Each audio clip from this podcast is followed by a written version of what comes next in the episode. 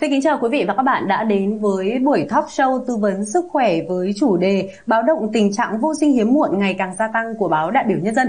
Thưa quý vị và các bạn, theo báo cáo mới nhất của Tổ chức Y tế Thế giới, trên thế giới cứ 6 người trưởng thành thì sẽ có một người vô sinh ở một thời điểm nào đó trong cuộc đời. Và tại Việt Nam thì có khoảng 7,7% cặp vợ chồng trong độ tuổi sinh đẻ bị vô sinh hiếm muộn, tương đương với khoảng 1 triệu cặp vợ chồng. Đáng nói là tỷ lệ vô sinh đang gia tăng ở người trẻ bởi nhiều nguyên nhân, trong đó thì có các yếu tố liên quan đến thói quen sinh hoạt và môi trường. Để có thể tìm hiểu rõ hơn về thực trạng vô sinh hiếm muộn tại Việt Nam hiện nay cũng như các giải pháp phòng ngừa thì Báo Đại biểu Nhân dân cũng đã tổ chức cuộc trò chuyện với thạc sĩ bác sĩ Phan Chí Thành, Chánh Văn phòng Trung tâm Đào tạo Chỉ đạo tuyến Bệnh viện Phụ sản Trung ương để giúp cho quý vị và các bạn có thêm những thông tin hữu ích về vấn đề này. Trước tiên thì xin được cảm ơn bác sĩ đã dành thời gian đến với chương trình ngày hôm nay. Vâng, bác sĩ Thành xin chào bạn MC. Bác sĩ Thành xin chào quý khán giả của Báo Đại biểu Nhân dân.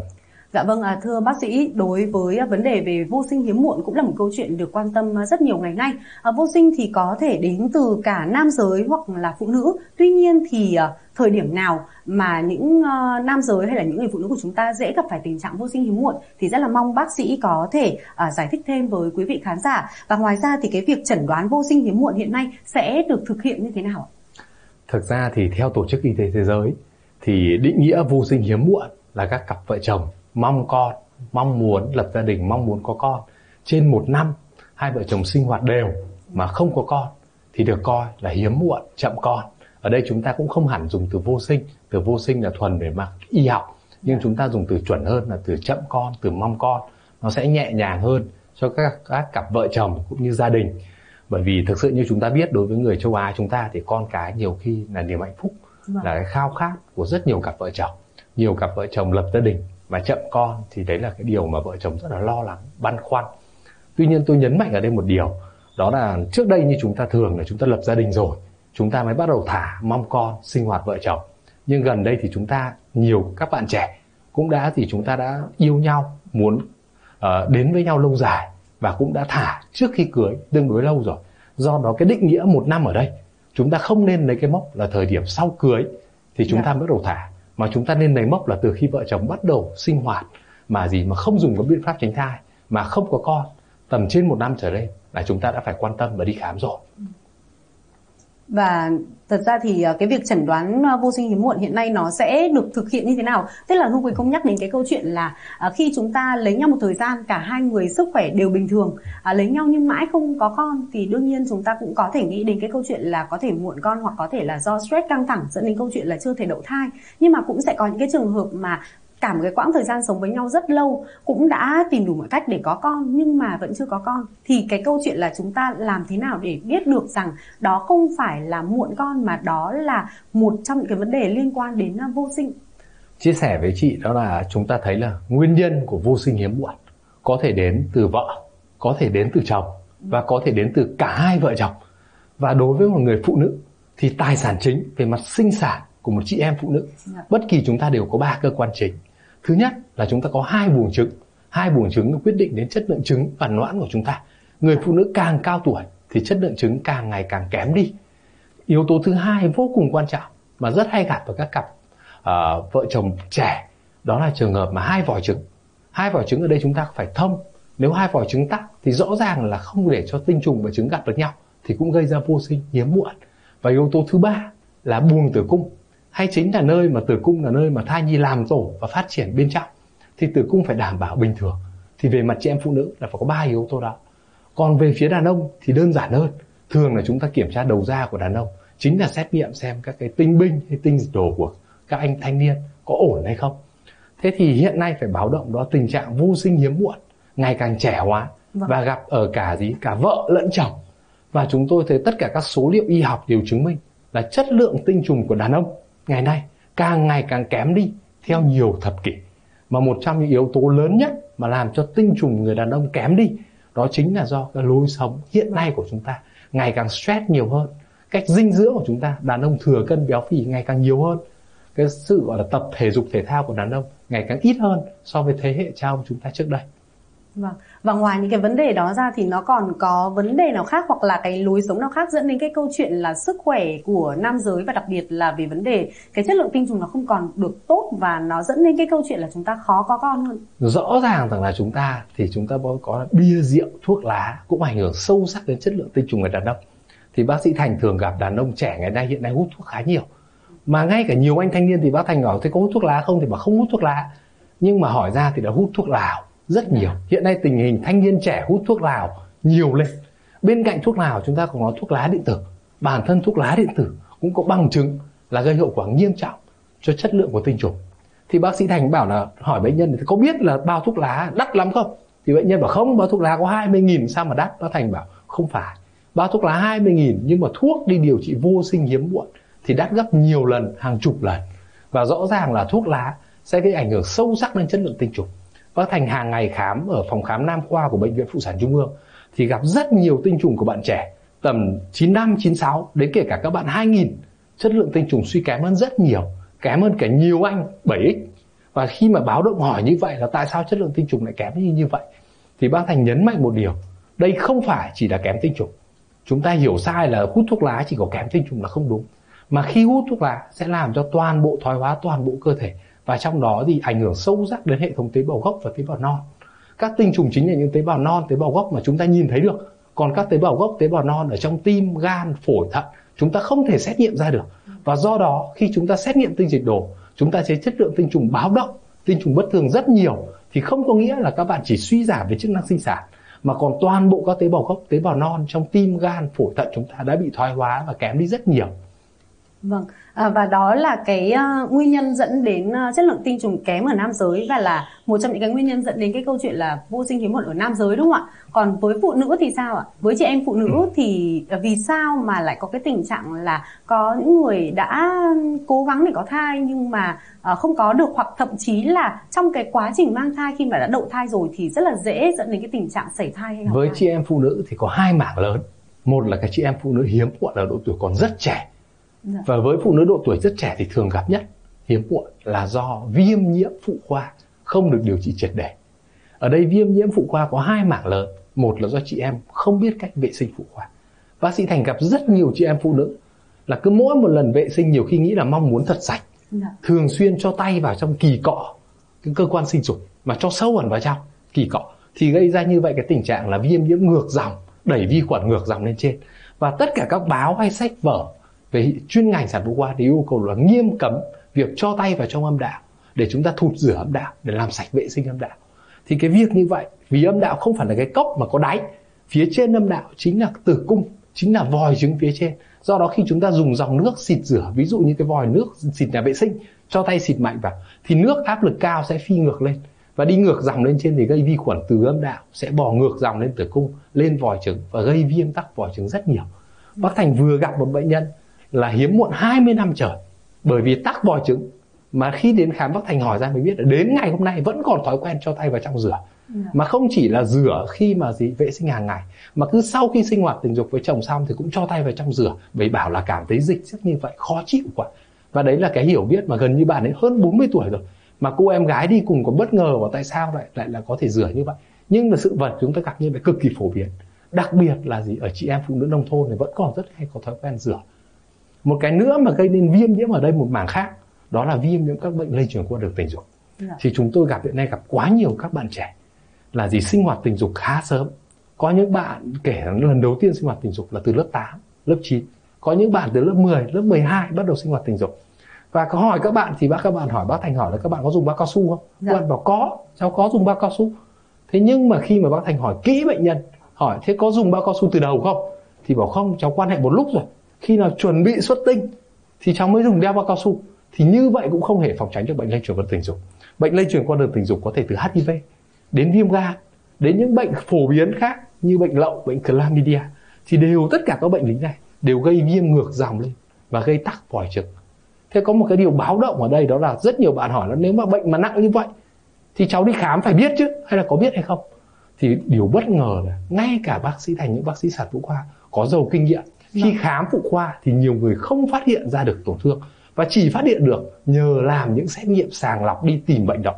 Do đó rất nhiều bạn, 60-70% các bạn mắc các bệnh lây truyền qua đường tình dục là không biết mình bị bệnh và cứ lan truyền từ người này sang đối tác khác và lân nhân lên theo cấp số nhân, thì khi đó sẽ gây nên tình trạng viêm tắc vòi trứng. Một mảng rất lớn thứ hai mà hiếm muộn ở chị em phụ nữ đó là chúng ta tuổi cao. Chị em phụ nữ ngày nay thì ai cũng cố gắng phấn đấu trong sự nghiệp và chúng ta có nghề nghiệp cố định. Cái tuổi sinh nở đẹp nhất là từ 18 đến 25. Còn sau đó từ 25 đến 30 là bắt đầu ổn định.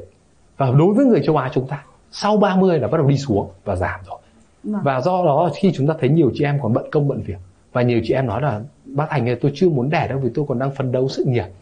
Nhưng đột nhiên sau 35-40 tuổi quay lại bảo bác Thành giúp, thì có nhiều trường bác Thành siêu âm là không còn nang trứng nào trên buồng trứng. Nhiều chị em đã mãn kinh ở tuổi 35-40. Thế thì khi đó chúng ta mới muốn lập gia đình là quá muộn. Để giải pháp cho những chị em đó thì chúng ta đôi khi chúng ta có thể trữ trứng. Và để chúng ta có những bác sĩ tư vấn trước. Tôi đã từng gặp những bệnh nhân nói là bác ơi, tôi chuẩn bị đi nước ngoài, hoặc tôi chuẩn bị làm tiến sĩ, tôi chưa muốn sinh nở vội. Khi bác Thành siêu âm còn hết trứng thì bác Thành bảo em phải đẻ ngay, rồi sau đó mới tính những việc khác. Còn nếu không thì sau này không quay ngược lại đâu.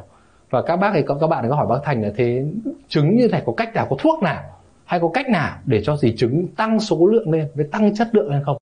Thì bác Thành bảo rất buồn, y như chúng ta là phụ nữ là lão hóa, là một đi không trở lại. Gần như không có thuốc gì có thể giúp cho buồng trứng chúng ta hồi xuân trở lại được cả.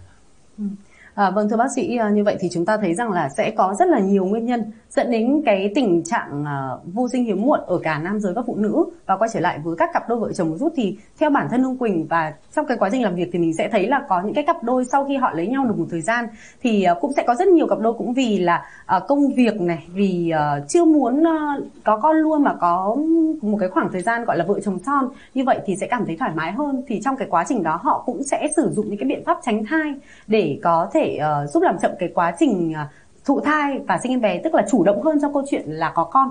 Nhưng mà sau cái quãng thời gian chủ động về cái vấn đề là phòng ngừa chuyện mang thai đó thì quay lại họ cũng sẽ gặp phải cái tình trạng hoặc là muộn con, hoặc là có một tình trạng mà chúng ta vẫn hay gọi là vô sinh thứ phát, tức là vô sinh đối với những người đã sinh nở được một lần nhưng không thể nào có con lần thứ hai.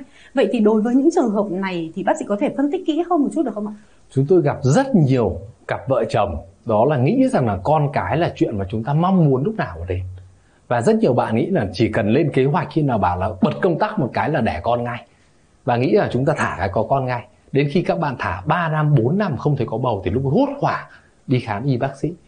Thì có một điều nhấn mạnh thế này: trước khi chúng ta lên các kế hoạch về sinh sản, chúng ta phải xin ý kiến chuyên gia. Ở đây là những bác sĩ phụ sản hoặc bác sĩ hiếm muộn. Chúng ta lên kế hoạch, các bác sĩ khi khám cho các bạn sẽ trả lời được mấy vấn đề. Là buồng trứng các bạn còn tốt hay không? Các bạn có thể trì hoãn 3 năm, 5 năm nữa thì mới mang thai hay không? Hay các bạn nên mang thai ngay lập tức? Cái này giống như chúng ta, đây là một tài sản sinh sản có giá trị vô cùng lớn đối với các bạn. Và các bạn phải hỏi ý kiến chuyên gia trước khi các bạn đưa ra những quyết định về mặt sinh sản. Ví dụ chúng ta trì hoãn sinh sản 3 năm, 5 năm là các bạn phải xin ý kiến chuyên gia trước khi mà chúng ta thực hiện việc đó. Bởi vì đôi khi chúng ta làm rồi mà chúng ta không làm ngược được trở lại. Thứ hai, về mặt sinh sản thì có một cái lý do đó tại sao mà chúng ta để theo thời gian thì chúng ta có nguy cơ bị vô sinh hiếm muộn tăng lên. Bởi vì rõ ràng là chúng ta vẫn có sinh hoạt tình dục, chúng ta chỉ chưa mong con thôi. Và hoàn toàn các cơ quan sinh dục của cả nam và nữ là những hệ thống ống dẫn rất là mềm mại, tinh tế và dễ dàng bị viêm nhiễm và tổn thương tắc.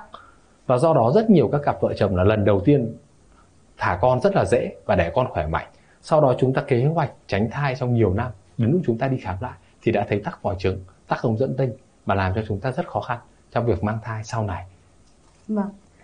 Và có một cái thực trạng nữa mà chúng ta cũng có thể dễ dàng nhận thấy bây giờ internet rất phát triển, có rất là nhiều những cái loại quảng cáo, và bản thân cái việc là quảng cáo những cái phương pháp tránh thai cũng là một vấn đề mà nhiều người quan tâm.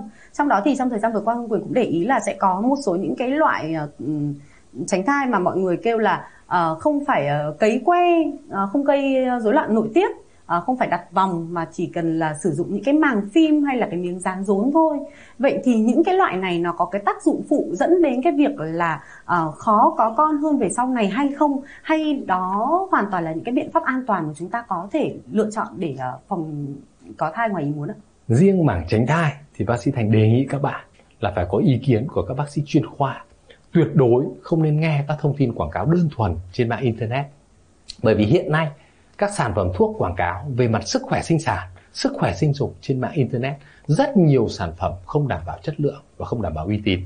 Và ngay cả điều này không phải chỉ đúng ở Việt Nam, mà ngay cả trên ở châu Âu, nơi có những cái thông tin người ta kiểm soát rất là tốt, thì người ta thấy rằng 50% các thông tin, ví dụ như là quảng cáo về mặt sinh dục chẳng hạn, là tăng kích thước cậu nhỏ, tăng kích thước cô bé, hay là gì làm hồng, xe khít, hay rất nhiều thông tin sản phẩm là không đảm bảo khoa học và chuyên môn.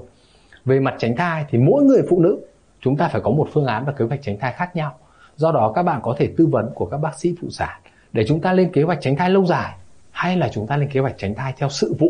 Ví dụ khi các bạn chưa lập gia đình, các bạn sinh hoạt ít thì các bạn hoàn toàn có thể tránh thai bằng gì? Bằng bao cao su cho nam hoặc bao cao su cho nữ, cũng có bao cao su rồi, như cái màng ngăn, vừa có tác dụng tránh thai, vừa có tác dụng phòng tránh các bệnh lây truyền qua đường tình dục. Nhưng khi mà chúng ta lập gia đình rồi thì chúng ta có những lựa chọn là chúng ta nên dùng các biện pháp tránh thai lâu dài. Bởi vì sao? Bởi nếu các bạn phải dùng thuốc hoặc dùng bao cao su thì rất nhiều trong bối cảnh các bạn không sẵn đồ, không sẵn dụng cụ, hoặc đi chơi chúng ta quên, thì đấy là những lúc mà chúng ta thì rất dễ mang thai ngoài ý muốn. Mà nhấn mạnh một điều, khi mang thai ngoài ý muốn mà chúng ta đình chỉ thai nghén hay chúng ta không giữ thai, chúng ta chỉ nghĩ đơn thuần là lần này thì thôi, còn lần sau chúng ta dễ dàng có thai thì đã không đúng. Bởi vì mọi trường hợp mà đình chỉ thai nghén đều tàn phá cơ quan sinh dục của người phụ nữ. Ở đây chúng ta biết đều có thể gây ra những cái sẹo trong buồng tử cung, gây dính buồng tử cung, mà để thầm lặng lại nhiều năm sau chúng ta không có thai, đi khám chúng ta mới biết là chúng ta đã bị tổn thương toàn bộ tử cung bởi vì nạo phá thai. Điều này đúng cả những bạn đã lập gia đình, và đúng cả ở rất nhiều bạn trẻ ngày nay mà chúng ta còn ở tuổi vị thành niên, mang thai ngoài ý muốn, sau đó chúng ta đi đình chỉ thai nghén, chúng ta nghĩ là xong rồi, lần đấy không có vấn đề gì cả. 10 năm sau không có thai, đi khám lại mới biết là hậu quả từ những lúc đó mà để lại. Vâng. Qua những cái câu hỏi mà bác sĩ vừa mới trả lời thì quý vị cũng có thể thấy rằng là có rất nhiều những cái nguyên nhân, rất là nhiều những cái cách thức vấn đề, hay là những cái thói quen trong quá trình sinh hoạt hàng ngày của chúng ta có thể dẫn đến tình trạng vô sinh hiếm muộn. Và để từ đó chúng ta thấy rằng việc duy trì một cái lối sống lành mạnh, hay là cái câu chuyện chăm sóc sức khỏe, các cái cơ quan sinh dục sao cho hợp lý là cái điều vô cùng cần thiết để có thể giúp mà bảo đảm được câu chuyện có con sau khi chúng ta đã lập gia đình. Hơn nữa đó cũng là một trong những cái cách thức để có thể giữ gìn hạnh phúc gia đình, đúng không ạ? Và thưa bác sĩ, quay trở lại với vấn đề chuyên môn của bác sĩ, trong quá trình thăm khám thì có những câu chuyện nào liên quan đến vấn đề vô sinh hiếm muộn mà làm cho bác sĩ thấy rất là ấn tượng và nhiều đến bây giờ không ạ? Bác sĩ có thể chia sẻ. Chúng tôi nhấn mạnh một điều chúng tôi thấy trong các cặp vợ chồng hiếm muộn thì ngoài câu chuyện chuyên môn thì rất nhiều các cặp vợ chồng gặp phải stress về tâm lý, stress về chuyện đời sống vợ chồng. Và rõ ràng là từ các đã có những nghiên cứu chứng minh là khi mà các cặp vợ chồng hiếm muộn thì đời sống vợ chồng rối loạn rất nhiều. Ở đây thì chúng ta nhấn mạnh một điều là có những trường hợp mà chúng tôi gặp những cặp vợ chồng lấy nhau 5-7 năm mà nguyên nhân hiếm muộn là vì chúng ta không quan hệ được. Đã có những bạn bị co thắt âm đạo, lập gia đình đến giờ là 7 năm trời chưa bao giờ quan hệ thành công với chồng. Vâng. Với cái tình trạng này thì có lẽ là với quý vị khán giả nghe thì sẽ còn thấy nó rất là mới mẻ, thì bác sĩ có thể phân tích kỹ hơn là lý do vì sao lại như vậy được không ạ? Chúng ta có hai cái bối cảnh khi mà chúng ta tiếp cận đến đời sống tình dục.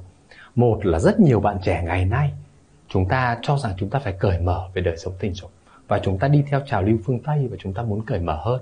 Tuy nhiên nhiều bạn lại chỉ cởi mở về tình dục mà không có những quyền lợi và trách nhiệm đi kèm với đời sống tình dục, là chúng ta có trách nhiệm bảo vệ cơ quan sinh dục, bảo vệ tránh thai an toàn, tránh các bệnh lây truyền qua đường tình dục.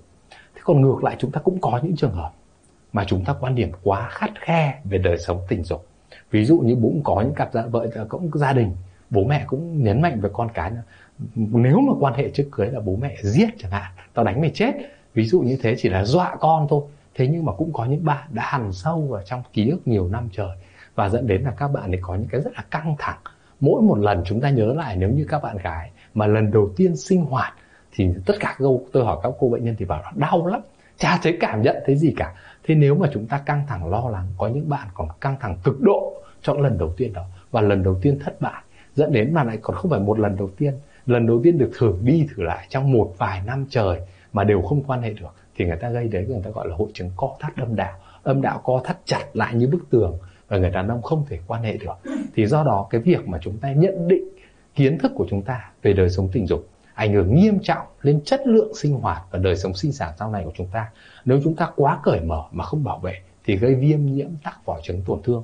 Nếu chúng ta quá khắt khe, chúng ta cho rằng tình dục là cái điều gì xấu xa, chúng ta không có quyền được thụ hưởng đời sống tình dục thăng hoa, thì đôi khi chúng ta cũng gặp rất nhiều khó khăn trong đời sống vợ chồng sau này. Và nhắc đến cái vấn đề là đời sống của vợ chồng sau này thì chúng ta cũng sẽ quay trở lại một chút với cái vấn đề về tâm lý. Như bác sĩ vừa mới chia sẻ, có rất là nhiều những cái nguyên nhân, rất là nhiều những cái vấn đề dẫn đến vô sinh hiếm muộn mà không phải là từ một bên, thậm chí là nó có thể đến từ hai bên trong cuộc sống của vợ chồng. Thế thì khi mà phát hiện ra là mình đang gặp phải cái tình trạng vô sinh hiếm muộn thì thường tâm lý của các cặp vợ chồng nó sẽ như thế nào, và họ sẽ phải gặp khó khăn gì trong cái quá trình để mình có thể xác định rõ cái vấn đề mà mình đang quan tâm, cũng như là mình sẽ phải đồng hành cũng điều trị để sao cho nó qua được cái giai đoạn đó. Chúng ta gặp khá nhiều trường hợp hiếm muộn do nguyên nhân đến cả vợ cả chồng.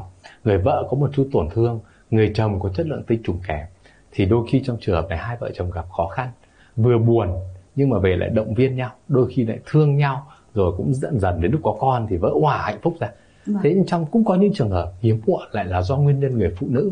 Thì thực sự chúng ta cũng có những trường hợp chúng ta thấy người phụ nữ tủi thân ấy, xong bảo có nhiều trường hợp là buồn, là mặc cảm, là kỳ thị chính bản thân mình, và tại sao những chị em khác đồng trang lứa dễ dàng có con, tại sao mình lại hèn kém như vậy, mình làm sao mà mình lại không thể có bầu được, rồi lỗi của mình. Rồi nhiều bạn cũng nghĩ là hay là thôi bảo chồng ly dị, chồng đi lấy người khác đi. Thì cũng có những trường hợp đã tan vỡ, đã chia tay bởi vì vợ con chồng không có được con cái. Thế rồi cũng có những trường hợp hiếm muộn là do nguyên nhân do chồng, rối loạn cương dương. Thì có những cái đó là phải nói người phụ nữ Việt Nam chúng ta cũng rất là bao dung, độ lượng và yêu chồng thế hết mình. Và rõ ràng là có cái sự phân biệt giữa nam và nữ. Ở mình chúng ta vẫn có những cái là nếu mà trường hợp mà do nam giới thì cũng rất nhiều trường hợp là chị em hy sinh, nhẫn nhịn rồi đồng lòng cùng với chồng. Nhưng cũng có những trường hợp là do thì nếu hiếm muộn mà do nữ giới thì áp lực cho nữ nhiều hơn, đôi khi còn không phải từ phía mỗi chồng, còn đến từ gia đình nhà chồng, họ hàng hai bên nhìn vào nữa. Dạ, thưa bác sĩ, như vậy là chúng ta có thể thấy vấn đề tâm lý ở đây cũng rất là quan trọng, đúng không ạ? Cái việc điều trị tâm lý trước khi mà điều trị vô sinh hiếm muộn thì nó sẽ đóng vai trò như thế nào? Chúng ta phải nhấn mạnh là hỗ trợ và đồng hành về tâm lý trong suốt hành trình điều trị vô sinh hiếm muộn. Hành trình điều trị vô sinh hiếm muộn ngắn hay dài, thông thường người ta làm nghiên cứu ở Bệnh viện Phụ sản Trung ương, từ khi các bạn bắt đầu điều trị vô sinh hiếm muộn đến khi các bạn bế con trên tay là phải mất vài chục lần khám. Và chúng ta định nghĩa một cái điều trị thành công là quanh quẩn trong một năm, chứ không phải là chúng ta đến 1-2 lần gặp bác sĩ là chúng ta có thể thành công trong điều trị vô sinh hiếm muộn. Do đó chúng ta cần hai vợ chồng cần đồng hành với nhau suốt hành trình điều trị vô sinh hiếm muộn. Bên cạnh đó, y bác sĩ cũng phải hỗ trợ tâm lý cho các bạn, bởi điều trị vô sinh hiếm muộn là gần như chúng ta từ rất thì hy vọng có bầu đến chuyện tất cả các điều trị chúng ta đầy kỳ vọng, đến khi điều trị không đạt kết quả thì rất nhiều mẹ là buồn tủi và hỏi là tại sao lại không đạt kết quả. Và nhiều khi đấy là diễn tiến tự nhiên, bởi vì việc tạo ra phôi, tạo ra con người vô cùng phức tạp và tinh vi, dẫn đến có những mẹ suốt cả hành trình mãi không có con, đến khi có thai được thì lại thai lưu, lại sẩy thai, rồi có khi lại 2-3 lần sẩy thai như vậy. Đã có những bệnh nhân của bác Thành 7-8 lần sẩy thai thì mới bế được con trên tay. Và mỗi một lần mang thai rồi lại chờ đợi, rồi lại thai hỏng là cả một áp lực. Nhiều bệnh nhân bảo người ta mang thai thì người ta vui, em mong con lắm, nhưng mang thai thì lại sợ và hồi hộp, gần như các mẹ phải thừa chờ đến lúc mỗi một lần đi siêu âm nhìn thấy tim thai con đập thì mới vỡ òa lên được như vậy. Thì đấy là cảm xúc thực sự của rất nhiều các cặp vợ chồng trong việc và vừa hy vọng vừa chờ đợi. Và gần như bác Thành có nói là chúng ta phải đôi khi phải giảm kỳ vọng rồi, khi nào mà không hy vọng nữa thì con đến, chứ chúng ta cứ cồn cào trong ruột gan lên, chúng ta lo lắng lên thì gần như điều này không tốt cho bản thân cả quá trình điều trị vô sinh hiếm muộn. Đến khi có bầu, giữ thai cũng rất khó khăn, bởi người mẹ hồi hộp, lo lắng, căng thẳng, stress thì làm cho chất lượng tinh trùng và trứng kém đi chứ không hề tốt lên. Dạ vâng. Và thưa bác sĩ, chúng ta cũng đã nói đến rất là nhiều những cái vấn đề liên quan đến nguyên nhân rồi. Thế thì bây giờ về cái phương pháp điều trị cũng như là hỗ trợ điều trị để giúp cho các ông bố bà mẹ có thể tìm thấy được đứa con của mình, thì chúng ta đang có những cái phương pháp nào và cái chi phí cho những cái phương pháp đó thì ra sao? Hành trình điều trị vô sinh hiếm muộn sẽ đi từ những bước đầu tiên. Đó là bước đầu tiên là chúng ta phải tối ưu khả năng sinh sản của cả hai vợ chồng. Nếu nguyên nhân gây chất lượng tinh trùng kém chỉ đơn thuần đến từ lối sống, ví dụ bia, rượu, thuốc lá, thừa cân béo phì, không tập thể dục, thì điều quan trọng nhất là chúng ta điều chỉnh lối sống. Hiện nay rất nhiều bạn trẻ được bác Thành tư vấn thì sau khi điều chỉnh lối sống độ 3-6 tháng chất lượng tinh trùng đảo ngược hoàn toàn và tốt lên rất nhiều và hoàn toàn có thể mang thai tự nhiên. Đối với các bạn gái cũng vậy, rất nhiều bạn thì thừa cân, béo phì, không tập thể dục, thì chúng ta phải nhấn mạnh việc duy trì cân nặng tốt, sức khỏe toàn thân tốt, thì đấy mới là cơ sở giúp cho chất lượng tinh trùng tốt, chất lượng trứng tốt, thì chúng ta mới tăng cơ hội thụ thai. Bước thứ hai trong điều trị vô sinh hiếm muộn, nghe tưởng đùa mà lại thật, đó chúng ta phải tư vấn về đời sống vợ chồng, trong sinh hoạt vợ chồng. Có những cặp vợ chồng thì bảo vợ chồng cháu quan hệ đều lắm, thế hỏi đều là như thế nào, vào tháng 1 đến 2 lần. Thì bác Thành bảo để mà có thể mang thai, thụ tinh, tăng cơ hội thụ thai tốt nhất thì các bạn phải tần suất quan hệ phải cách ngày một lần, có nghĩa một tuần phải được 3 đến 4 lần quan hệ đều lên thì chúng ta mới có cơ hội thụ thai tốt nhất. Hay ngược lại là có những bạn là gì? Lại mong muốn là nghĩ là người phụ nữ chỉ có cả tháng chỉ có một ngày rụng trứng thôi. Thế là vợ mới bảo chồng là anh khi anh phải dồn hết tích trữ tinh trùng lại, cả tháng chỉ quan hệ vào cái ngày rụng trứng thôi. Thì đây cũng là điều hiểu sai, bởi vì nếu chúng ta tích trữ tinh trùng lâu quá thì chất lượng tinh trùng tự nhiên thoái hóa đi. Có thể chúng ta tăng được một ít về mặt số lượng tinh trùng, nhưng mà chất lượng tinh trùng thì kém đi rất nhiều, dẫn đến là cơ hội thụ thai cũng giảm đi rất là nhiều trong các cặp vợ chồng. Và một điều nhấn mạnh nữa, thời điểm nào quan hệ là dễ thụ thai nhất? Quá nhiều app trên điện thoại nói rằng là ngày này người phụ nữ quan hệ thụ thai tốt này. Dạ, vâng. Nhưng bác Thành nhấn mạnh một điều, quan hệ thời điểm nào mà các bạn thăng hoa nhất, người phụ nữ đạt đỉnh, người đàn ông đạt đỉnh, thì đấy là chất lượng tinh trùng và trứng tốt nhất. Bác Thành nói là nhiều trường hợp trứng xanh mà thăng hoa thì cũng rụng, trong khi ngược lại là rất nhiều bạn đi canh trứng, trứng tròn xoe rồi 3-4 tháng không thấy có bầu, hỏi bác Thành tại sao, bác Thành bảo thì tâm lý căng thẳng quá, trứng nó chưa tốt thì dẫn đến nó chưa thể thụ thai được. Do đó các bạn nên quên cái chuyện là quan hệ để có con, mà hãy nghĩ ngược lại, quan hệ làm sao để chúng ta có đời sống thăng hoa nhất thì tự con nó đến. Chứ nếu các cặp vợ chồng hiếm muộn là cứ chăm chỉ quan hệ để có con mà quên mất cái bước trung gian ở giữa là chúng ta phải thăng hoa thoải mái thì con nó mới đến, thì chúng ta hiểu sai. Bước thứ ba nữa, đó là sau khi chúng ta đã giáo dục thay đổi về mặt hành vi đến đời sống vợ chồng rồi, thì chúng ta nếu chúng ta 3 tháng 6 tháng mà chúng ta không có con thì chúng ta phải đi khám để tìm ra nguyên nhân chính xác, nguyên nhân ở đâu. Thì nguyên nhân ở đâu chúng ta mới điều trị ở đó, tránh trường hợp là các mẹ tự lên trên mạng internet, các mẹ search rồi có rất nhiều biện pháp là gì, nhiều khi không đủ cơ sở khoa học, hoặc là các mẹ cứ tự loay hoay mầy mò mà làm mất đi 3 năm đến 1 năm, 2 năm đến 3 năm của các mẹ. Bởi đối với điều trị vô sinh hiếm muộn, tuổi trẻ là tài sản lớn nhất của người phụ nữ. Nếu các bạn đến càng sớm thì càng dễ điều trị. Có nhiều bạn thì lấy nhau xong rồi thả đến 4-5 năm rồi mới bắt đầu đi khám, thì thời gian trì hoãn càng lâu, điều trị càng khó. Nếu các bạn chỉ tầm 1 năm, 2 năm các bạn đi khám sớm thì cơ hội thành công cao hơn. Thế sau đó thì khi bác sĩ xác định được nguyên nhân là do đâu rồi, ví dụ nguyên nhân do tắc vòi trứng chẳng hạn, thì chỉ có 2 biện pháp thôi. Một là các bác sĩ phẫu thuật xử trí để tái thông lại vòi trứng. Biện pháp thứ hai là chúng ta không sử dụng vòi trứng nữa mà chúng ta đi đường cao tốc chẳng hạn. Ví dụ chúng ta lấy tinh trùng và trứng cho vào trong ống nghiệm, chúng ta là thụ tinh ống nghiệm, chúng ta không dùng đến vòi trứng nữa. Thì có một cái điều cũng đáng mừng đối với các bạn mà vô sinh do tắc vòi trứng, đó là chúng ta hay gặp. Nhưng hiện nay thụ tinh ống nghiệm ở Việt Nam phát triển cực tốt, và kết quả điều trị của các mẹ vô sinh do tắc vòi trứng bằng thụ tinh ống nghiệm thì kết quả khá là khả quan và tiên lượng khá là tốt. Thế còn nếu nguyên nhân mà là do gì, do buồng trứng chẳng hạn, do tuổi chúng ta cao chẳng hạn, thì báo động là điều trị cực khó. Tuổi càng cao điều trị càng khó khăn, chi phí tốn kém gấp lên nhiều lần, nhưng cơ hội thành công giảm đi nhiều lần. Do đó nhấn mạnh các bạn càng trẻ đi điều trị càng sớm, càng tiết kiệm và càng thành công. Cái vấn đề thứ ba là nếu nguyên nhân vô sinh do buồng tử cung, điều này đặc biệt nhấn mạnh là các bạn đã có tiền sử can thiệp vào buồng tử cung, đã có can thiệp phẫu thuật, hay là đã có gì tiền sử não hút thai, đình chỉ thai nghén, thì chúng ta phải chẩn đoán bệnh lý buồng tử cung thật tốt để chúng ta xử lý buồng tử cung thật tốt.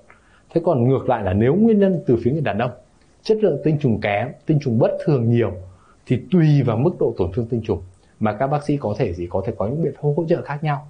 Ví dụ như là thay đổi lịch sinh hoạt, đến các biện pháp cao cấp hơn là chúng ta thì bơm tinh trùng vào buồng tử cung, giống như là thay vì tinh trùng phải đi từ âm đạo 10 cm lên buồng tử cung 10 cm, ra vòi trứng 10 cm, đi khoảng 30 cm.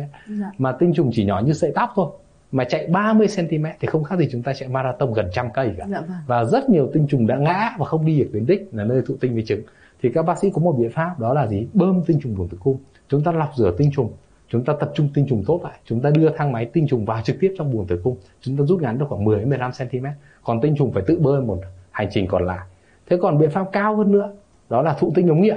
thụ tinh ống nghiệm là đôi khi chúng ta không dùng đến con đường ấy nữa, chúng ta cho tinh trùng đi thang máy trực tiếp vào luôn trong quả trứng và giúp tinh trùng có thể thụ tinh được luôn vào trong quả trứng. Với tinh trùng mà để có thai tự nhiên ở trong âm đạo, ví dụ phải 10 điểm đến 8-9 điểm mới được có thai, thì với thụ tinh ống nghiệm chỉ cần tinh trùng đôi khi chỉ cần 3-4 điểm, đôi khi là què chân này, què đuôi, què cổ vẫn có thể có thai được. Do đó là các bạn thì hoàn toàn có thể lạc quan với công nghệ ngày nay, các bác sĩ có rất nhiều biện pháp hiệu quả tốt hơn cho cả hai vợ chồng. Điều nhấn mạnh là chúng ta nên gặp các bác sĩ sớm, vì chúng tôi gặp quá nhiều các cặp vợ chồng trì hoãn quá lâu rồi. Vâng, thưa bác sĩ, viết là sớm là như vậy và viết là có nhiều biện pháp là như vậy, nhưng mà như bác sĩ lúc nãy nói là một cái bao thuốc lá thì chỉ có 20.000 đồng thôi, nhưng cái vấn đề là nếu như mà chúng ta để dẫn đến cái tình trạng vô dinh hiếm muộn thì cái tiền chúng ta phải bỏ ra chi phí để điều trị nó rất là lớn. Và hôm Quỳ cũng được biết là bản thân ngày nay có rất là nhiều những cái biện pháp để chúng ta có thể thụ tinh ống nghiệm, nhưng nói thật là chi phí nó cũng không hề đơn giản và nó cũng không hề thấp một chút nào cả. Vậy thì bác sĩ có thể đưa ra một cái mức giá trung bình cho mỗi một lần mà chúng ta thụ tinh vậy không ạ? Chúng ta có thể thấy là hiện nay biện pháp mà gần như tốt nhất, gọi là cao nhất mà các bác sĩ có thể cung cấp cho các bố mẹ là thụ tinh ống nghiệm. Một chu kỳ thông thường của thụ tinh ống nghiệm cũng phải tốn từ 80 triệu đến khoảng 100 triệu tùy vào các mẹ ở các tuổi khác nhau. Mà không phải 80 đến 100 triệu là các mẹ thành công bế con trên tay đâu. Đấy chỉ là một chu kỳ, và một chu kỳ thông thường để tỷ lệ thành công cũng chỉ được khoảng 50%. Có những mẹ phải làm 2 lần, đã có những mẹ làm 4 lần, 5 lần thụ tinh ống nghiệm. Có những mẹ 10 năm trời rằng rẵng đi làm thụ tinh ống nghiệm mà vẫn chưa bế con trên tay. Và chúng ta hiểu một điều rằng là ở tinh trùng của người đàn ông thì nhiều bác, nhiều thanh niên nghĩ là bảo em kiêng rồi, em bỏ thuốc lá rồi, cho chu kỳ để chuẩn bị làm thụ tinh ống nghiệm em kiêng rồi. Bác Thành hỏi em kiêng được bao lâu, và em mới bỏ được 2 tuần rồi. Thế thì điều nhấn mạnh một điều, tinh trùng người đàn ông có một chu kỳ sinh tinh là 90 ngày. Do đó tối thiểu các bạn phải kiêng liên tục 90 ngày thì mới bắt đầu có một lứa tinh trùng mới, mới bắt đầu thay đổi được phần nào cho nó. Do đó đàn ông thì rất nhiều người cũng gọi là sốt ruột, và nhiều khi nghĩ là mình kiêng được 2 tuần là tốt rồi đấy. Thế sau đó thì bạn nhậu lại rủ một hôm là phải đi nhậu, xong hôm nào làm một điếu thuốc lá. Thì bác Thành bảo như vậy giống như là dã tràng xe cát biển Đông, nó lại ngay lại tinh trùng lại thoái hóa, lại kém đi. Do đó các bạn phải kiên trì thay đổi lối sống từ 3 tháng, 6 tháng đến 1 năm thì nó mới giúp cho tinh trùng chúng ta khỏe mạnh và bền vững lên được. Dạ vâng. Và thật ra thì có một điều mà chúng ta vẫn nói với nhau rằng là cái gì cũng có hai mặt của nó, giống như là cái việc chúng ta tuyên truyền về vô sinh hiếm muộn, chúng ta cũng sẽ để cho mọi người nhận thức rõ hơn trong cái câu chuyện là chúng ta cần phải làm gì, chúng ta cần phải có một lối sống ra sao để tránh gặp phải tình trạng vô sinh hiếm muộn. Nhưng ngược lại nó cũng sẽ làm cho mọi người thấy rằng là vì quá lo lắng đến cái vấn đề vô sinh hiếm muộn mà thậm chí là chúng ta dễ dẫn đến những cái căng thẳng, và bản thân căng thẳng stress cũng sẽ dẫn đến cái câu chuyện muộn con. Vậy thì thưa bác sĩ, chúng ta nên đi khám sàng lọc vào cái thời điểm nào để có thể đảm bảo được là chúng ta có được một cái sức khỏe tốt, và hơn nữa là chúng ta có thể có những cái phương pháp điều trị nếu chẳng may là phát hiện đang có nguy cơ bị vô sinh hiếm muộn? Đầu tiên chúng ta nói đến vô sinh hiếm muộn hay chúng ta nói đến sinh sản thì bao giờ cũng có hai bước, một là sinh dục xong rồi đến sinh sản. Thì thường hiện nay rất là phổ biến là các cặp vợ chồng trẻ trước khi cưới nhau là có yêu cầu dẫn nhau đi khám tiền hôn nhân. Đấy là một cái rất là văn minh, là trước khi chúng ta cưới, chúng ta mong con, chúng ta khám sức khỏe chung. Đấy là một cái thường quy thôi, để xem ví dụ như người đàn ông là có tinh trùng hay không chẳng hạn, hay người phụ nữ có rối loạn chức năng, có vấn đề gì hay không. Tuy nhiên tôi nhấn mạnh một điều là khám tiền hôn nhân có lẽ là định nghĩa, bởi vì ngày nay chúng ta quan hệ tình dục hay chúng ta thả trước ngày hôn nhân rất là nhiều, không phải bạn nào cặp nào mà sau cưới chúng ta mới sinh hoạt. Do đôi khi chúng ta phải hiểu, phải điều chỉnh cái lịch khám tiền hôn nhân, không phải đến ngày chuẩn bị cưới chúng ta mới đi khám, mà đôi khi chúng ta phải khám từ trước. Có những bạn là có những cái gen trục trặc bất thường, nếu cả hai bạn mang gen như vậy thì dẫn đến là tăng nguy cơ cho con rất là nhiều. Tôi cũng đã gặp những bạn là phát hiện ra có những gen như vậy thì cũng quyết định là có khi là chúng ta chia tay. Và cũng có những bạn là chia tay 6 tháng rồi không nhớ nhau, không chịu thì lại quay lại, thì lúc ấy thì chấp nhận, đối mặt, chuẩn bị trước tâm lý là chúng ta sẽ phải có những nguy cơ như vậy để các bạn ấy vượt qua. Thì đấy là cái tình cảm nó vượt qua những khó khăn gian nan như vậy. Thế còn sau đó thì một cái mốc quan trọng hơn, đấy là khám về mặt tiền hôn nhân, để chúng ta khám về mặt sức khỏe sinh sản, sinh dục nói chung. Còn mốc thứ hai rất là quan trọng là khi các bạn bắt đầu thả từ 6 tháng đến 1 năm. Với các cặp vợ chồng trẻ thì lấy mốc là 1 năm. Nếu chúng ta thả rồi, hoặc ở đây chúng ta cần phải hiểu là chúng ta không dùng biện pháp tránh thai nhé, chứ không phải là chúng ta thả mong con. Vì rất nhiều bạn là mặc dù chưa mong con nhưng cũng không hề dùng biện pháp tránh thai nào. Nếu trên 1 năm không mang thai đã là có vấn đề rồi. Chứ không phải là chúng ta bảo là em chưa mong con nhưng cả 4 năm nay chúng em quan hệ mà chúng em cũng không dùng biện pháp gì cả chưa có con đã là báo động rồi. Và nếu các cặp vợ chồng từ 30 đến 35 tuổi trở ra, chúng ta chỉ nên lấy mốc là 6 tháng mà thôi. Và sau 6 tháng mà chúng ta không có bầu, không có con, chúng ta phải đi khám sớm. Dạ vâng. Như vậy thì chúng ta cũng sẽ thấy rằng là cái việc là thăm khám sớm hay là cái việc mà chúng ta nên đi khám sức khỏe trước khi mà chúng ta quyết định có con là cái điều rất là cần thiết, đúng không ạ? Và thậm chí là còn phải khám ngay khi mà chúng ta có ý định yêu nhau, khi chúng ta chuẩn bị tìm thấy là gì, chúng ta muốn chúng ta muốn gắn kết với một mối quan hệ ổn định, dạ là vâng. Chúng ta đã phải đưa nhau đi khám rồi. Vâng, lúc nãy thì Hương Quỳnh để ý là bác sĩ còn nói rằng là khi mà bản thân họ biết là có thể lấy nhau thì có những cái lỗi dai nhất định, nhưng mà do là quá yêu nhau họ có thể chấp nhận là vượt qua rất là nhiều cái khó khăn, thì lúc đó họ cũng sẽ có cái sự chuẩn bị trước cho cái vấn đề mà mình có thể gặp phải. Thế thì quay trở lại với những cái câu chuyện về vô sinh hiếm muộn, nếu như mà một cặp vợ chồng biết rằng là mình sẽ có cái khả năng bị như thế nhưng họ cũng vẫn quyết định lấy nhau, thì liệu rằng khi mà chúng ta đã phát hiện sớm như vậy, chúng ta có những cái biện pháp nào để hỗ trợ và để điều trị sớm không ạ? Hay là nó vẫn sẽ phải tuân theo những cái bước mà bác sĩ đã vừa nêu lúc nãy? Ngày xưa khi chúng ta có bầu, tất cả các mẹ ở đây đều đã từng mang thai, từng có bầu thì đều thấy là chúng ta có hành trình đi làm chẩn đoán trước sinh. Trong đó phổ biến nhất là chúng ta siêu âm phát hiện các dị tật thai nhi. Bên cạnh phát hiện các dị tật thai nhi, chúng ta có những cái xét nghiệm, ví dụ như double test, triple test. Hay ngày nay có những biện pháp sàng lọc không xâm lấn như là DIP, NIPT, giúp cho chúng ta đảm bảo là nếu chúng ta có thai rồi, chúng ta mang thai đẻ ra những người con khỏe mạnh, có ích phục vụ cho xã hội. Thì đấy là giai đoạn chẩn đoán trước sinh. Hiện nay có cả một ngành phát triển khoa học rất là sâu nữa, đó là chẩn đoán tiền làm tổ, hay còn chẩn đoán trước khi các bạn thụ thai. Ở kia là chúng ta đã thụ thai rồi và sau đó chúng ta làm chẩn đoán, nếu như thai thì khỏe mạnh chúng ta mới duy trì phát triển thai nhi. Ở đây là những bạn mà đã biết trước mình có những nguồn gen nhất định, có những yếu tố nguy cơ lây sang các bạn thế hệ sau, thì các bạn có thể làm một biện pháp là chẩn đoán tiền làm tổ. Và chúng ta ví dụ chúng ta làm thụ tinh ống nghiệm, chúng ta sẽ phân tích ADN gen của phôi đó, chỉ những phôi khỏe mạnh bình thường chúng ta mới chuyển vào cho người phụ nữ mang thai. Thì đấy là chẩn đoán từ khi trước khi phôi thai làm tổ, người ta gọi là chẩn đoán tiền làm tổ. Thì thực ra chẩn đoán tiền làm tổ rất là văn minh, tốt, nhưng rào cản lớn nhất hiện nay đó là khoa học còn ở giai đoạn mới quá và chi phí còn rất tốn kém cho các cặp vợ chồng.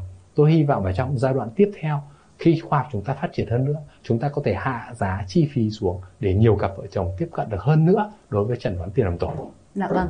Và thật ra thì chúng ta cũng đã chia sẻ với nhau rất là nhiều những vấn đề, nhưng mà Hương Quỳnh cũng thấy rằng có một cái câu chuyện mà nó cũng rất là quan trọng đây, đó chính là về cái chế độ ăn uống sinh hoạt, về cái cách lương thức mà chúng ta bảo vệ sức khỏe chung là sức khỏe nền tảng của chúng ta, nó cũng sẽ làm ảnh hưởng rất nhiều đến cái câu chuyện là có dễ con hay là khó con.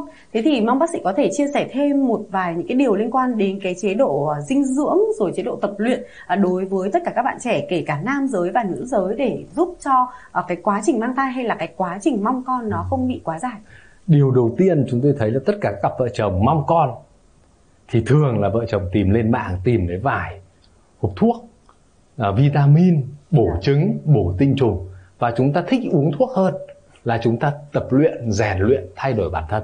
Thì điều nhấn mạnh một điều là vi chất tốt nhất là đến từ dinh dưỡng, đến từ việc cách chúng ta ăn uống, chứ không phải tốt nhất là đến từ cách bổ sung thuốc. Và điều quan trọng nhất là thuốc và thực phẩm chỉ có giá trị một phần thôi, còn việc chúng ta tập thể dục, rèn luyện sức khỏe nói chung là điều yếu tố vô cùng quan trọng. Thì tôi mới quay lại về dinh dưỡng, chế độ thực phẩm của chúng ta, thì chúng ta phải chia sẻ đó là chúng ta gặp một cái sai lầm hệ thống trong ẩm thực của người Việt mà ảnh hưởng rất nhiều đến chất lượng tinh trùng và chất lượng trứng của các cặp vợ chồng. Một gọi là tiêu chuẩn ẩm thực tốt để mà có thể chúng ta mang thai, tạo ra những tinh trùng tốt, trứng tốt, chất lượng tốt, đó là bữa ăn dinh dưỡng của chúng ta mỗi bữa phải đảm bảo 50% đến từ rau củ và hoa quả, 1/4 đến từ đạm, thịt, cá, trứng, sữa, 1/4 đến từ ngũ cốc, chứ không hẳn là cơm nhé. Vậy chúng ta nhìn lại, nếu bữa sáng Hương Quỳnh thường ăn bún, miến, cháo, phở, xôi, bánh mì, bánh bao, toàn bộ trong đó chúng ta không hề có rau. Bữa sáng chúng ta luôn quan niệm là bữa quan trọng nhất trong ngày và cần ăn nhiều, ăn cho cả ngày, nhưng mà chúng ta ăn sai. Và vì vậy do đó là chúng ta phải đảm bảo làm sao bữa sáng, đặc biệt các cặp vợ chồng thừa cân, là bữa sáng phải đảm bảo có rau. Ví dụ như chúng ta có thể ăn bơ, ăn quả bơ, ăn hoa quả, trước khi chúng ta đi ra ngoài ăn sáng. Hoặc chúng ta ra hàng bún cá, chúng ta gọi bát rau cá, thay vì chúng ta ăn thì cả một bát bún đầy, toàn bún, toàn miến với cả gì, chỉ có ít thịt thôi mà không hề có rau. Một thói quen nữa mà chúng ta cũng gặp phải rất hay sai, đó là rất nhiều bạn trẻ biết là mình mập rồi, thì bỏ hết tinh bột rồi, nhưng mà lại ăn đạm, ăn thức ăn thay cơm, thì sinh ra một chế độ ăn là low carb, tức là chế độ ăn rất nhiều đạm để thay cơm. Và với chế độ ăn này thì đúng là chúng ta có giảm cân, nhưng sẽ sinh ra rất nhiều chất oxy hóa và gây thoái hóa cả tinh trùng và trứng. Và vì vậy do đó cái chế độ ăn này sẽ làm cho rất nhiều bạn là cảm thấy gì mệt mỏi, khó chịu, dễ cáu, dễ bực trong người. Vậy chế độ ăn khoa học là gì? Là các bạn phải đảm bảo thật nhiều rau. Và rõ ràng là đối với các bạn trẻ ngày nay, ngay cả con của chúng ta ở nhà rất lười ăn rau và gây ra nhiều bạn còn táo bón triền miên vì không đủ rau và chất xơ. Thì đấy là về chế độ ăn, chúng ta phải cung cấp đủ chế độ ăn rau. Còn một cái thói quen nữa mà chúng ta hay sai đó là chúng ta hay ăn tráng miệng. Rau, hoa quả ngọt rồi lại còn ăn sau bữa ăn, và ăn sau bữa ăn thì đến chúng ta đã ăn cơm rồi, đường máu đã tăng cao rồi, ăn thêm hoa quả ngọt nữa thì đôi khi làm chúng ta đường máu tăng cao hẳn lên.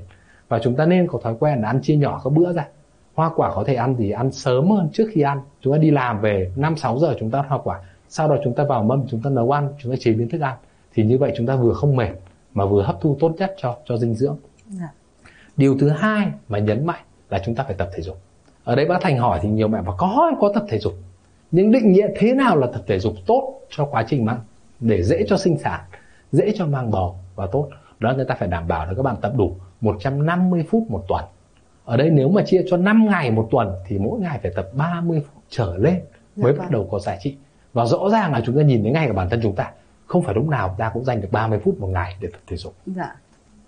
Đúng là cái câu chuyện là bây giờ tập thể dục 30 phút nó cũng là một cái điều gì đấy rất là xa xỉ, đặc biệt là đối với các bạn trẻ. Công việc quá bận rộn rồi, quay trở về vấn đề ăn uống thì đúng thật là chúng ta ăn thức ăn nhanh nhiều hơn, và thiếu rau là một cái gì đấy nó không còn quá xa lạ rồi. Nhưng mà mọi người cũng lại rất hay nghĩ đến cái việc là sử dụng những cái viên chất xơ, như bản thân không phải là trường hợp đâu xa mà là em trai Hương Quỳnh khi mà đi du học thì cũng sẽ biết là cái giá rau ở bên đó mua thực sự là rất là đắt, nó không giống như là ở Việt Nam, nên cái biện pháp mà các bạn ấy sử dụng đấy là mua luôn một cái viên chất xơ về uống và nghĩ rằng là thôi như thế nó cũng là đủ chất xơ thay cho rau rồi. Thì không biết là cái suy nghĩ như vậy nó có chính xác hay không? Thực ra thì có chất xơ hòa tan, có chất xơ thì đến từ các thực phẩm, rau củ quả.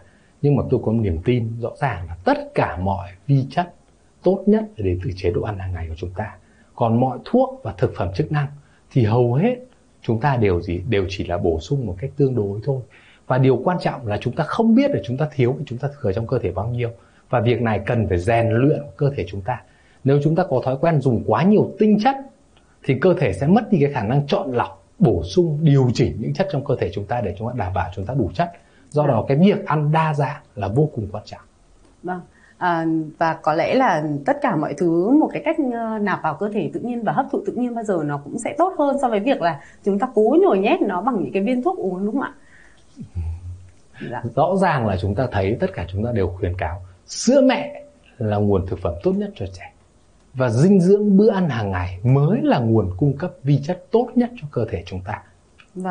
Vâng thưa quý vị, như vậy thì chúng ta có thể thấy là qua những chia sẻ của bác sĩ, câu chuyện chúng ta ăn gì uống gì cũng sẽ có thể làm ảnh hưởng một phần đến sức khỏe nền tảng của chúng ta, và có thể làm ảnh hưởng đến câu chuyện là liệu rằng muộn con hay dễ con, để từ đó chúng ta cũng sẽ thay đổi cái tư duy lối sống của mình ngay từ bây giờ.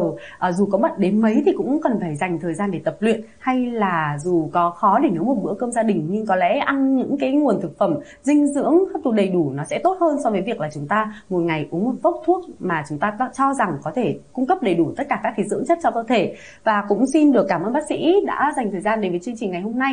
Những cái thông tin có lẽ là cũng sẽ rất là hữu ích đối với tất cả mọi người, không chỉ là với bạn trẻ đâu, mà Hương Quỳnh nghĩ rằng là đối với những ai đang quá bận rộn với công việc mà cho rằng chuyện có con lúc nào cũng được, cũng sẽ thay đổi về cái cách suy nghĩ của mình, để từ đó là chúng ta cũng sẽ có được những cái đứa con khỏe mạnh nhất, và bản thân là các cặp vợ chồng cũng sẽ có được một cái tâm lý chuẩn bị có con tốt nhất. Và để kết lại chương trình ngày hôm nay thì không biết là bác sĩ có lời khuyên nào dành cho các cặp vợ chồng vừa mới cưới, hay là những cặp vợ chồng đang trên đường tìm kiếm cái đứa con của mình không ạ? Thực sự đó là hành trình tìm con thì bác sĩ Thành thấy rất nhiều vợ chồng gian nan, khó khăn, vất vả. Do đó thì các bạn nên có kế hoạch, nên có mình chuẩn bị sẵn sàng cho việc tiếp nhận, đón con, chào đời, để mà chúng ta thì chuẩn bị cả về tâm lý, thể chất, sức khỏe cũng như tài chính. Bởi việc con cái thì không phải chỉ có mỗi câu chuyện chuyên môn, còn câu chuyện áp lực stress tâm lý cũng như áp lực về kinh tế đó, điều trị hiếm muộn cũng rất nhiều tốn kém đối với các bạn trẻ. Và hy vọng là những thông tin mà chúng tôi cung cấp trong chương trình ngày hôm nay thì cũng đã có ích đối với tất cả quý vị, để chúng ta cũng đã hiểu rõ hơn về vấn đề vô sinh hiếm muộn và làm thế nào để chúng ta có được những đứa con khỏe mạnh trong hành trình cuộc sống gia đình. Thì cũng hy vọng đã mang đến cho quý vị và các bạn những cái thông tin cần thiết. Và một lần nữa thì cũng xin được cảm ơn thạc sĩ bác sĩ Phan Chí Thành, Chánh Văn phòng Trung tâm Đào tạo Chỉ đạo Tuyến Bệnh viện Phụ sản Trung ương đã dành thời gian đến với Báo Đại biểu Nhân dân ngày hôm nay và cũng đã chia sẻ cho quý vị khán giả, độc giả những cái thông tin hữu ích, để từ đó chúng ta có những cái biện pháp chăm sóc sức khỏe tốt hơn. Và hy vọng là sẽ còn gặp lại bác sĩ trong những chương trình khác, những buổi tọa đàm tư vấn sức khỏe khác của Báo Đại biểu Nhân dân. Bác sĩ Thành cũng rất cảm ơn Hương Quỳnh, cảm ơn Báo Đại biểu Nhân dân.